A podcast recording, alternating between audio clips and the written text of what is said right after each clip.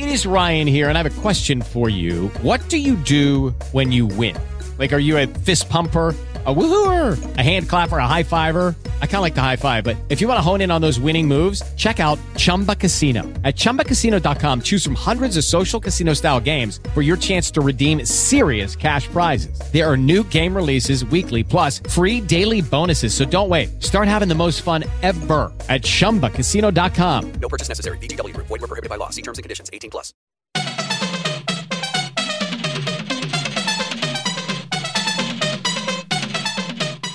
Ciao a tutti, sono Davide Gatti e questo è un nuovo episodio speciale di Survival Hacking, una trasmissione di Runtime Radio, la radio geek con questo episodio speciale in cui parlerò di un argomento un po' particolare. Di recente sono stato al cinema con Alex, Michele, un amico di Alex e Claudia, nostra amica che tutti conosciamo, e sono andato a vedere l'ultimo film degli Avengers, Endgames. E vabbè, il film posso dire che mi è piaciuto, non starò qui per problemi di spoiler a darvi ulteriori notizie. La cosa particolare è che non sono appassionato della saga Marvel e di fatti praticamente eccetto Capitan Marvel che ho sempre sempre visto con Alex. E, e quest'ultimo film io praticamente non ho mai visto nessun altro film della Marvel non sono mai stato così particolarmente interessato. Mi è capitato sicuramente di vederne qualcuno sporadicamente sulla TV a tempo perso. Io la TV non la guardo quasi mai. Normalmente sono davanti al computer e faccio delle attività che possono essere sia lavorative che di contorno, di hobby, che possono essere appunto realizzare, montare podcast piuttosto che fare dei brani musicali e tante altre cose. E collateralmente guardare la TV. In pratica ho la TV accesa alla mia destra che mi fa compagnia. E qualche volta c'è qualche film eh, che passa ma lo guardo con il pelo dell'occhio più che altro lo ascolto. E quindi sostanzialmente non li guardo i film. È proprio una tv da compagnia. E nel passato sicuramente qualcuno di questi film mi è capitato di vederlo senza però appunto fare particolare attenzione a nessun tipo di dettaglio.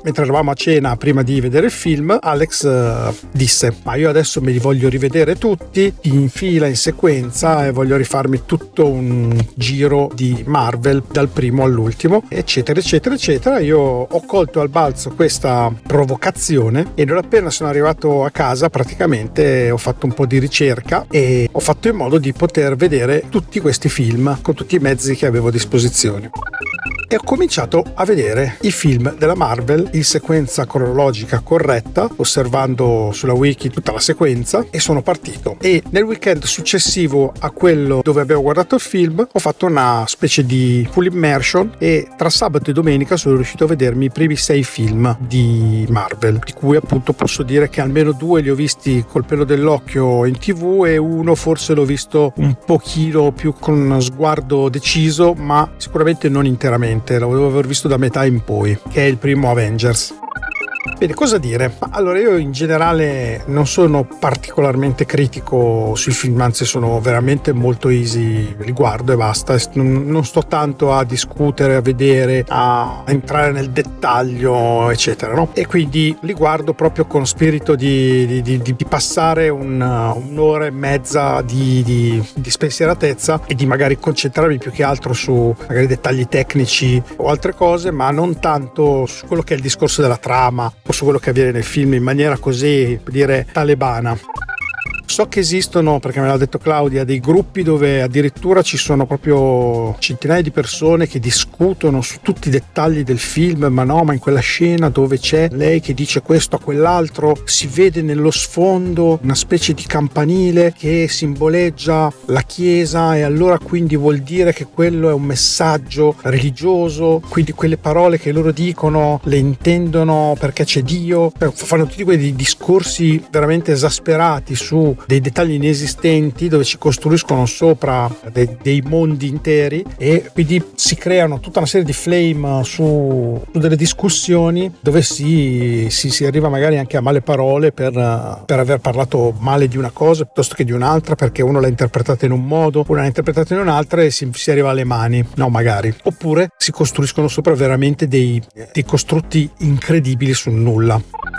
Bene, io invece per la mia scarsa capacità di analisi dei film posso solo fare alcuni piccoli commenti di cose magari molto evidenti o comunque che mi hanno lasciato perplesso e così volevo semplicemente fare questo episodio di raccolta di mie impressioni particolari o di cose curiose che ho visto dentro ai film di tutta questa saga. Cercherò di fare questo episodio, adesso sto registrando la parte per la quale mi riferirò ai primi sei film, poi registrerò la parte degli altri sei fino ad arrivare al, ad averli visti tutti e 20 e quindi è un episodio che potrebbe essere magari non troppo corto e si parlerà di tantissimi film.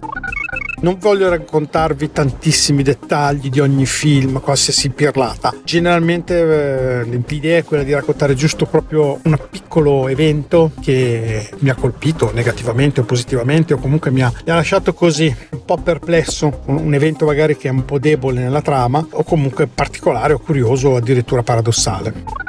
E cominciamo subito parlando del primo film che è Iron Man. Il primo Iron Man io ho visto l'altro ieri il ventunesimo film dove quindi ho conosciuto quasi Iron Man visto in un certo modo e quindi ho visto tutti i personaggi coinvolti perché sono praticamente quasi tutti nell'ultimo film e li ho visti diciamo in una loro fase molto matura molto, molto diversa rispetto alle loro origini ovviamente no? quindi vedendo Iron Man nel suo primo film a distanza di quasi dieci anni, evidentemente ho visto una cosa molto diversa da quello che è il personaggio che si vede nell'ultimo film, sia perché è invecchiato e sia perché comunque è maturato nel tempo. E difatti nel primo film, onestamente, è veramente un tizio un po'... mi è sembrato, ma ovviamente appunto perché l'ho visto al contrario, mi è sembrato veramente un po' troppo al di sopra della pirlagine totale, no? Quindi un uomo che non ti aspetti che poi possa arrivare a diventare quel personaggio degli ultimi film, dell'ultimo in particolare particolare, no?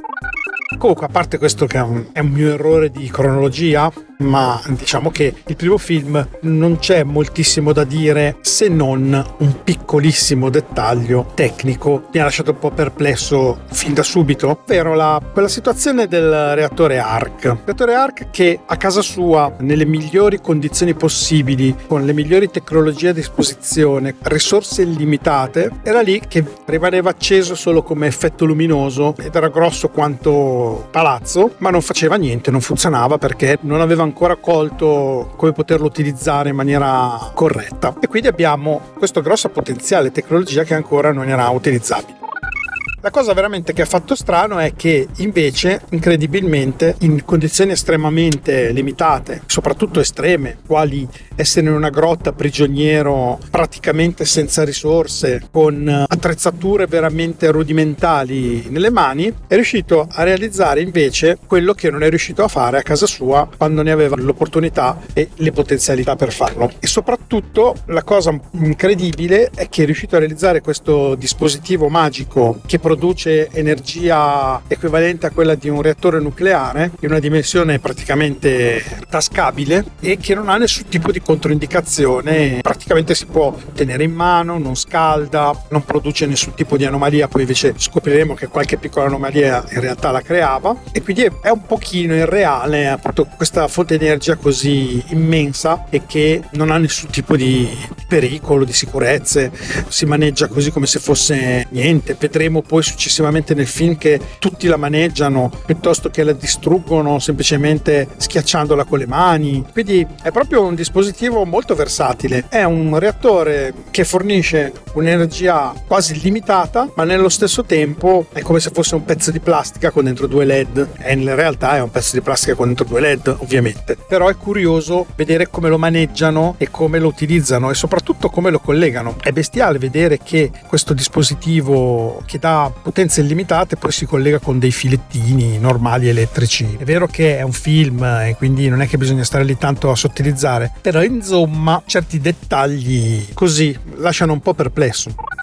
L'altra cosa che lascia perplessa è che quel tipo di energia che farebbe comodo a tutti gli Avenger, non solo a lui stesso, è vero che stiamo parlando adesso del primo film e ancora non ci sono gli altri personaggi, ma successivamente ci saranno gli altri personaggi e ci sarà bisogno di avere quel tipo di tecnologia per essere utilizzata per altri scopi. Lui la produce semplicemente lavorando in una grotta e quindi voglio dire si può fare così come si fanno le patatine nella friggitrice, quindi voglio dire questi reattori si fanno così. E non dimentichiamoci che in Iron Man 2 un altro personaggio in condizioni ancora più precarie di lui in una grotta, cioè un personaggio che era praticamente viveva in una specie di favelas in Russia dove non c'era niente, non aveva neanche praticamente l'energia elettrica in casa e gli unici pezzi che riusciva a recuperare per fare quello che doveva era da rottami e praticamente è riuscito a costruire anche a Mo un altro di questi reattori ARC avendo sotto mano uno schema di costruzione che era un singolo foglio blu dove c'era il disegno fisico dell'oggetto, neanche il disegno con degli schemi, niente, c'era proprio il disegnino esterno, no? quindi la forma circolare con intorno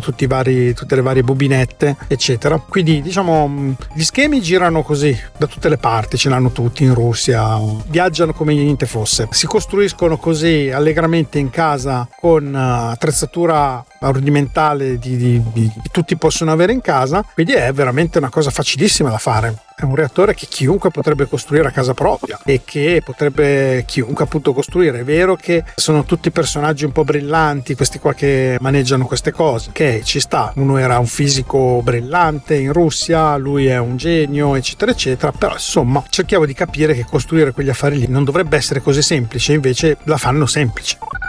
Di conseguenza abbiamo questi reattori che si costruiscono così, tac, con lo schiocco di dita, un 448 si realizzano la versione 1, la versione 2 e intanto la versione 1 che è un reattore unico al mondo che produce energia in maniera pulita, senza scaldare, che si utilizza semplicemente attaccando dei cavi così al volo, c'è proprio una roba della massima versatilità e comodità. La versione 1.0 che è stata superata dalla versione 2.0, cosa dice a Pepper? To, tienilo, cosa devo farne? Ma buttalo via. No, così, eliminalo. Tanto è un reattore, che se me ne frega, chiamolo via. Va bene. Lei poi in realtà fortunatamente realizza una specie di fermacarte per fargli un regalino e che poi gli viene comodo dopo, ma diciamo che questi reattori si maneggiano un po' con troppa disinvoltura, secondo me.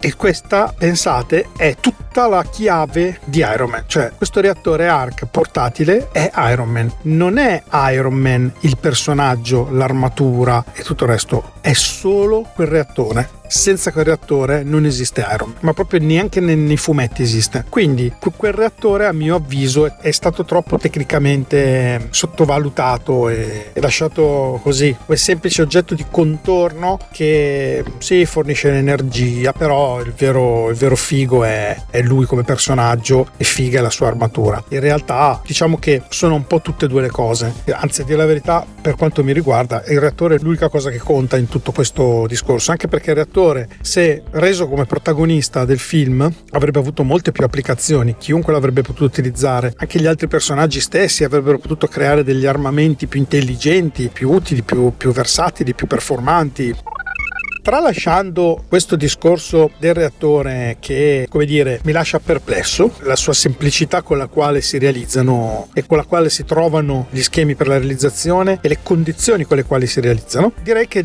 dei due film possiamo quasi aver concluso, se non una piccola, voglio dire, parentesina, la, l'aprirei su Iron Man 2, dove c'è questo russo fuori di testa che in qualche modo, come dicevo prima, riesce a costruirsi questo reattore, ARC, prendendo i pezzi dal pattume e guardando uno schema di una pagina con dentro un cerchio disegnato e quattro righe, quindi voglio dire tecnicamente non dice nulla come realizzare un reattore, cioè non c'è uno schema, non c'è niente. Detto questo, lui poi si crea un'arma, un'arma che serve per combattere Iron Man, perché vuole vendicarsi, tutta una storia. Questo fa parte della trama del film. Non entriamo troppo nella trama, ma andiamo un attimo a vedere un aspetto così, un po' troppo tralasciato, secondo me un po' troppo non correttamente valutato. Nel senso, ecco, questo uomo qua per cercare di combattere o comunque di ostacolare o di, insomma, di, di, di avere un confronto con Iron Man, che cosa fa? Crea un'arma anche lui, un'arma apparentemente molto scenografica ma totalmente inefficace. E con quest'arma si mette in piedi un film per cercare di far sì che questo personaggio poi abbia un confronto con Iron Man che più o meno quasi perde. Un confronto dove ci manca poco che, che, riesca a essere sconfitto da una persona che ha un'arma praticamente inutile, cioè un'arma fatta da una frusta, due fruste anzi perché una per mano, con uh, delle scariche di plasma al posto di essere una semplice frusta con una corda, un filo, genera delle scariche mega super, ok questa frusta è in grado di segare in due qualsiasi cosa se, se riesce a frustarlo. Quest'arma rispetto a Iron Man che può volare, che ha armi di lunga portata, può sparare missili, può fare 3000 cose, mentre questo può solo frustare e avere quindi un, um, una gettata limitatissima nel raggio di una decina di metri, 20 metri to, al massimo, quindi può colpire qualcuno a 20 metri e oltre i 20 metri non può fare niente, quindi lui, lo scontro deve essere diretto. Scontro diretto, lui vabbè ha un'arma potente che poi abbiamo visto comunque che colpendo anche Iron Man non gli faceva sto granché, di conseguenza se segava in due automobili, qualsiasi cosa gli passasse di fronte, ma Iron Man invece no, gli girava intorno al collo, lui prendeva questa frusta elettrica come se niente fosse, eccetera, eccetera lo scontro diretto era assolutamente inutile, ma proprio assolutamente. E lui come armamento era assolutamente inutile. Un, armamento così non serve a nulla. Cioè, che puoi colpire qualcuno a 20 metri. Ma Iron Man da 30 metri ti spara tutto il mondo addosso e basta. Quello manco aveva un'armatura, aveva il corpo vivo esterno, praticamente non aveva neanche un'armatura in testa. Cioè, Iron Man da 30 metri con un solo colpo di pistola convenzionale mirava al centro della tempia e questo cadeva per terra morto, fine dei giochi. E questo Iron Man, ma poteva sparare anche il primo pirla che passava per la strada. Con in mano una pistolina del cazzo, gli sparava in testa e questo cadeva per terra morto, non aveva nessuna protezione. Quindi voglio dire, un personaggio così stupidamente allestito per essere solo un effetto scenografico mi ha un attimino lasciato amareggiato perché era veramente pura scenografia, luci e suoni, non era proprio nulla di necessario, era assolutamente inefficace, totalmente proprio il più vulnerabile di lui non c'è stato nessuno in tutta la, la saga, su cui non voglio esagerare, però insomma era vulnerabilissimo e aveva solamente delle lampadine sulle mani, fine, non, non aveva senso fatto in quel modo, hanno, hanno voluto proprio fare una cosa estremamente grafica ma senza alcun, alcun potenziale. Quindi quest'uomo che aveva energia illimitata avrebbe potuto fare di tutto, scariche elettriche a lunga portata, lanciare tubi di plasma, niente, fruste con 10 metri di portata e neanche poteva volare ne fare niente. Poi dopo questo personaggio in realtà grazie alle risorse illimitate di quel produttore di armi è riuscito a fare tutta una serie di droni, di robot, tutt'altra cosa. Però diciamo che intanto questa cosa mi ha lasciato così un po' perplesso. Quindi io, quel personaggio lì era proprio da fumetto, no, al massimo da fumetto veramente. Si poteva fare di meglio, tutto lì. E questo per quanto riguarda Iron Man. Il secondo film che è stato Hulk, vabbè, non ho molto da dire, Hulk lo conosciamo tutti. Diciamo che avendo visto Hulk nel suo ultimo film, quindi sempre quello recente, e avendo visto Hulk nel suo primo film, eh, anche qua ho visto una discordanza che non ci sta, nel senso che fin tanto che è normale, è un professore universitario, un mago, ma quando diventa Hulk non, è, più neanche, non è più neanche capace di intendere o di volere e praticamente così come se fosse una scimmia. E poi invece nell'ultimo film parla regolarmente come se niente fosse. Quindi non si capisce bene questo cambiamento nel tempo della capacità di parlare e quindi diventare una persona normale pur essendo verde e dimensionalmente grossa e quindi mentalmente lucido mentre invece nel primo film diventa veramente uno scimmione nel senso viene rappresentato come uno scimmione quasi non, non è incapace di intendere o di volere, offuscato completamente nella mente e che diventa pazzo e quindi non, non, non mi è piaciuto molto questo tipo di contrasto tra virgolette Dr. Jekyll e Mr. Hyde e quindi insomma non mi è piaciuta questa grande differenza tra, tra, le due modalità. Nel primo film, vedendo quello che succede poi successivamente negli altri film, eh, tutto lì. Vabbè, comunque niente da dire, il film rispecchia quello che è il fumetto, va tutto bene, insomma, nessun problema. Anche su Thor devo dire che mm, non c'è stato molto da dire, il film è passato abbastanza tranquillamente, mm, va bene, ci sta, non, non non ho veramente riscontrato nulla da segnalare. Capitan America anche lì, insomma, vabbè, ci sta, siamo, sono sempre film che derivano da fumetti. E l'unica cosa che io ho un'avversità particolare di un oggetto tecnico elettrico-elettronico, diciamo che è elettromeccanico nella fattispecie, che sono i famosi relè. I relè sono dei dispositivi elettromeccanici, sono stati inventati, come dicevo in un altro podcast, dopo la ruota, l'uomo della preistoria ha inventato il relè e praticamente è un'invenzione di vecchissima data che ha un utilizzo, come dire, dire sì, utile, viene ancora utilizzato oggi in moltissimi dispositivi, non è una cosa anacronistica particolarmente, eh? però mi dispiace quando viene utilizzato questo termine relè per definire qualcosa di tecnico o elettronico o elettrico che alla gente deve suonare come cosa tecnica, elettronica o tecnica, no? Quindi se uno sente che c'è il relè che sta avendo un problema, capisce che si sta parlando di qualcosa di elettronico. Chi non è esperto di elettronica, intendiamoci, o di elettricità, che non sa nulla, se sente la parola relè viene subito, gli viene subito in mente che si sta parlando di qualcosa di tecnico, misterioso, di elettronico. No? Invece per chi conosce che cos'è un relè, quando si sta parlando appunto di relè sembra che si stia prendendo per il culo perché sto cacchio di relè è come fosse un bullone, se, vogliamo parlare di meccanica, no? una vite, quindi sta esplodendo il mondo e succede di tutto, c'è un, la cosa più tecnologica del pianeta che è non so, un'astronave mega turbo galattica che è stata realizzata con dei componenti provenienti dal futuro e tutto sta avendo un problema Qual è il problema? È il relè di curvatura, è il relè di, cioè un relè del cazzo che tiene ferma una roba mirabolante. Questo a me fa girare i coglioni perché non è possibile che ancora oggi inventati una parola, inventati una parola nuova, il trasmutatore, il, il crasmutichegno, che inventati una parola qualsiasi che suoni tecnica elettronica che sostituisca la parola relè perché mica quando parli di relè veramente ecco in Capitan America anche qua io le chiamo le maledizioni del relè si parla di relè. E anche in Avengers si parla di relè. Praticamente quando gli fa vedere qual è la dotazione che gli fornirà Stark per um, le missioni che deve fare gli fa vedere un po' come alla 007 fa, lo fa entrare in un laboratorio dove ci sono tutte le cose fighe e dice ecco vedi qui c'è questa roba qui eh? ecco per lo scudo avevo pensato a questo qua. E gli fa vedere uno scudo un po' più moderno con uh, delle parti che sembrano un po' tecnologiche e gli dice in questo ho messo dei relè elettrici e lì mi è venuto veramente il, il brivido alla schiena. Ho detto e allora con dei relè elettrici che poi sono per forza elettrici relè che cosa ci hai messo dentro questo cazzo di scudo? Ci hai messo dentro come 10 sassi che sono la stessa cosa? Un relè vale quanto un sasso più o meno non, non fa molto di più di un sasso. Quindi questo bellissimo scudo con questi bei 10 sassi è diventato uno scudo della Madonna. Eh. Cazzo di relè elettrici ci ho messo e allora adesso con questo scudo puoi fare chissà che cosa. Ma va fa, fa un bagno te i tuoi relè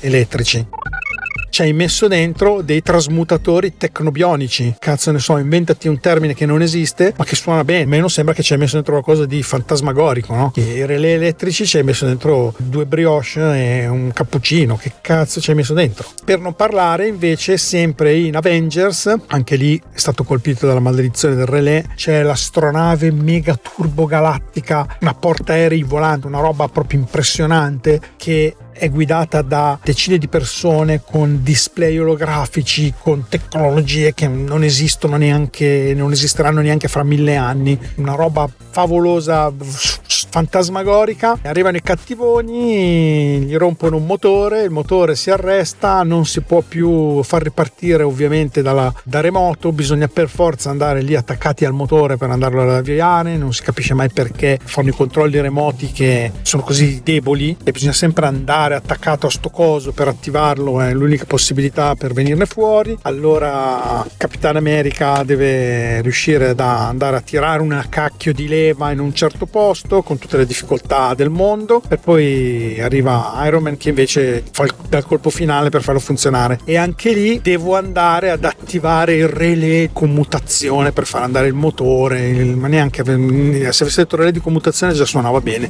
No il relay del motore non riesco ad attivare il relay palle quando sentivo sto cazzo di relay anche lì ho detto ma anche sta astronave sta in piedi per un cazzo di relay se no viene giù non c'è niente da fare. Quindi siamo tutti in mano a dei relay la tecnologia del mondo proveniente dal futuro con delle cose inestimabili credibili alla fine convogliono tutto in un cazzo di relay quel relay fa cadere la nave fa cadere il mondo fa distruggere tutto sempre per colpa di un relay e questo veramente faccio fatica a sopportarlo Tornando a Iron Man 2, anche qui invece c'è veramente stato un paradosso totale. C'è un momento dove appunto tutti i droni stanno, sono entrati in azione per uh, cercare di distruggere tutti e tutto, e soprattutto Iron Man. E quindi questo russo cattivone li avvia da remoto, li fa partire, li fa volare mh, mm, e quindi cominciano a fare la loro battaglia contro Iron Man a casa sua. In questo frangente cosa succede? Succede che ovviamente i tecnici cercano cercano di bloccare questi droni perché comunque li hanno creati loro. Il russo gli ha dato una mano a crearli, ma in realtà ha creato un sistema che ha bypassato tutte le loro protezioni. E nel momento in cui sono entrati in azione, ovviamente i tecnici si mettono a lavoro e dicono: Che succede? Non lo so. Il software è stato annullato. Come?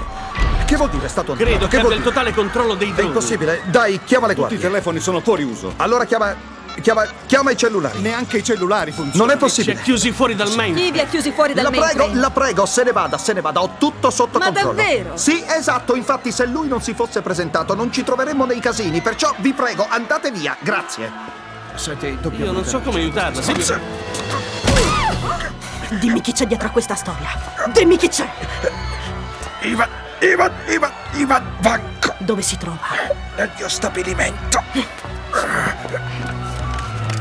Il Dipartimento di Polizia di New York. No, no, no, no. Il comando centrale. No, no, tesoro, Vabbè, non servono subito, le subito. Tesoro, si tolga di mezzo, si tolga di Cerchiamo di bloccarli, eh. le comunicazioni sono bloccate, non riusciamo a comunicare col sistema centrale, ci ha isolati, i computer non vanno, sono come al solito, tutti i computer uh, sono bloccati, gli accessi sono impediti. Allora usiamo il telefono, no, non, anche le linee sono bloccate, ha bloccato tutto. Allora usiamo i cellulari, neanche quelli ha bloccato, ha isolato tutto, ha isolato tutta la zona, siamo completamente isolati, non possiamo veramente fare nulla. In quel momento c'è lì Pepper che sta vedendo la, la scena e capisce che eh, il coglionazzo, che adesso mi sfugge il nome, l'armaiolo che ha fatto fare questi droni, diciamo, ha fatto lui tutto questo gran casino e ha, ha utilizzato questo russo che ha fatto evadere, insomma, ha fatto una cosa illegale. A questo punto lei dice: Lei è uno stronzo, lei è veramente un pezzo di merda, adesso la faccio arrestare. Lei tira fuori con disinvoltura il suo cellulare, un cellulare tra l'altro normalissimo, un cazzo di clamshell del 2000, lo apre, pronto, sì, polizia, venite qua, c'è da fare un arresto arresto. Sì,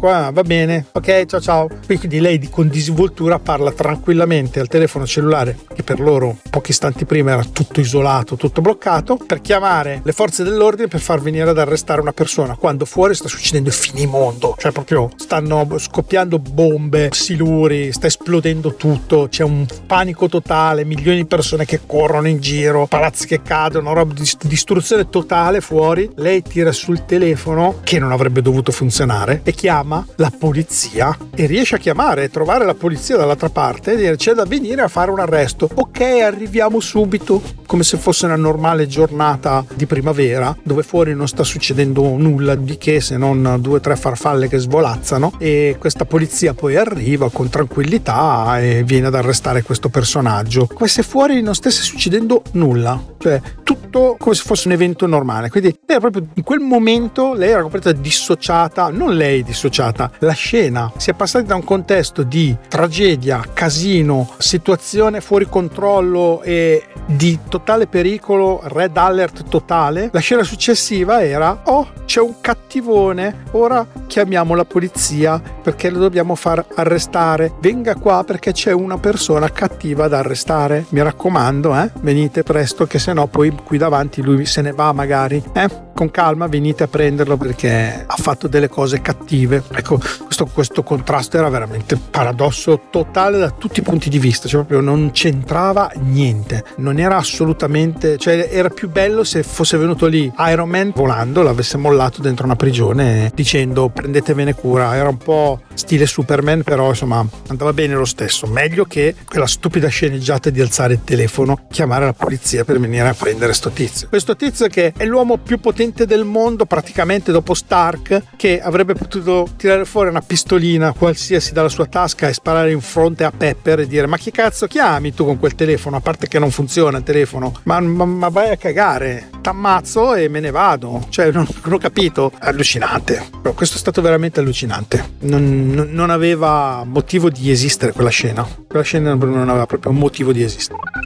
Ora parliamo invece di Capitan America, il primo vendicatore, che è il primo dei film dove appunto conosciamo il personaggio. E in questo, in questo film eh, praticamente c'è un personaggio chiave, cioè il cattivone del momento, è un tizio che viene soprannominato Teschio Rosso, insomma in sostanza è un cattivonissimo tedesco nazista che fa parte di una, di una, di una setta segreta che si occupa dell'occulto, di cose strane, di magia, di, di cose misteriose, sempre del parte dei nazisti, diciamo, è una una branchia così dedicata a queste attività un po' mistiche. E questo cattivone è ben visibile, diciamo, durante il film, che è decisamente a livello di armi, di mezzi, di tutto di una superiorità eh, esasperata. A parte che è riuscito ad ottenere il Tesseract e quindi con quello già di- dispone di una potenza grandissima. Poi è riuscito pure a dominarla, controllarla e poterla utilizzare a suo piacere. Quindi già questo gli poteva dare il potere assoluto. I mezzi sono visibilmente evolutissimi, tutti i tipi di mezzi. Hanno uno stile un po' steampunk, però insomma sono potenti, potentissimi, più di qualsiasi arma disponibile da, da tutti gli Stati Uniti, da tutti gli Avenger, da i supereroi, da chiunque. Eppure è riuscito a perdere. Ma questo è il minimo dei dettagli.